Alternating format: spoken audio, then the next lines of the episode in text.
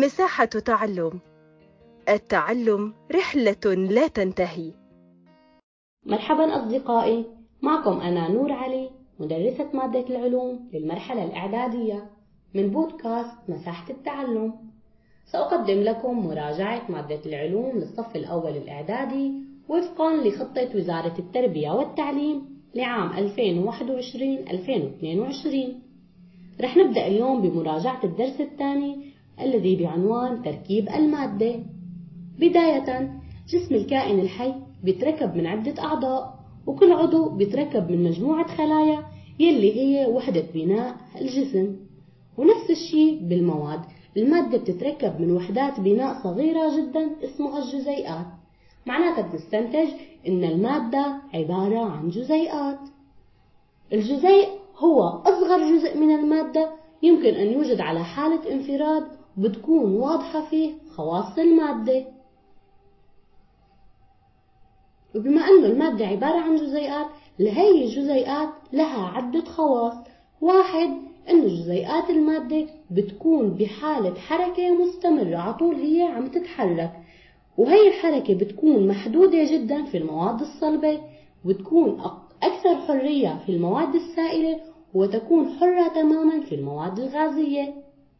اثنين يوجد بين جزيئات المادة مسافات بينية جزيئية. هي المسافات بتكون صغيرة جدا. وين؟ في المواد الصلبة.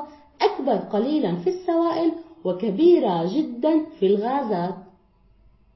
ثلاثة كمان إنه يوجد بين الجزيئات قوة تماسك أو قوة ترابط.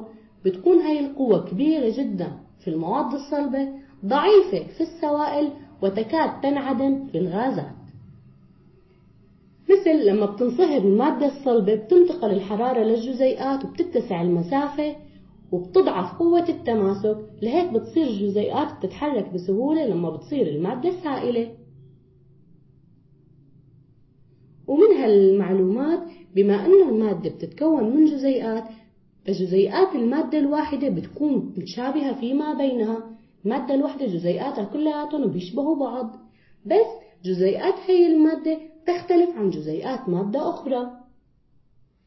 فهي الجزيئات كمان بتتركب من وحدات بناء صغيرة جدا اسمها الذرة إذا الجزيئات كمان لها تركيب يلي هي بتتركب أو بتتركب من وحدات بناء صغيرة جدا اسم كل منها الذرة ويلي بيميز الجزيء المادي عن جزيء مادة أخرى شو هو؟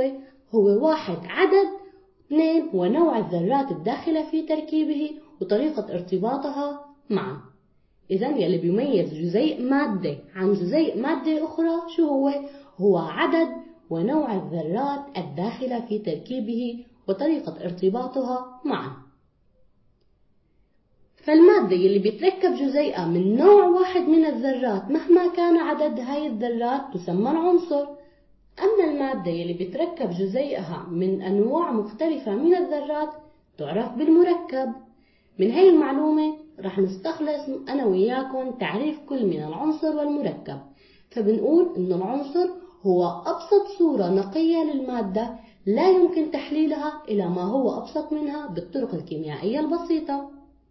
أما المركب هو عبارة هو ناتج عن اتحاد ذرتين أو أكثر لعناصر مختلفة بنسب وزنية ثابتة. درسنا كان كتير بسيط وسهل وهيك بنكون ختمنا مراجعتنا لهالدرس. شكرا لاستماعكم وأتمنى لكم التوفيق.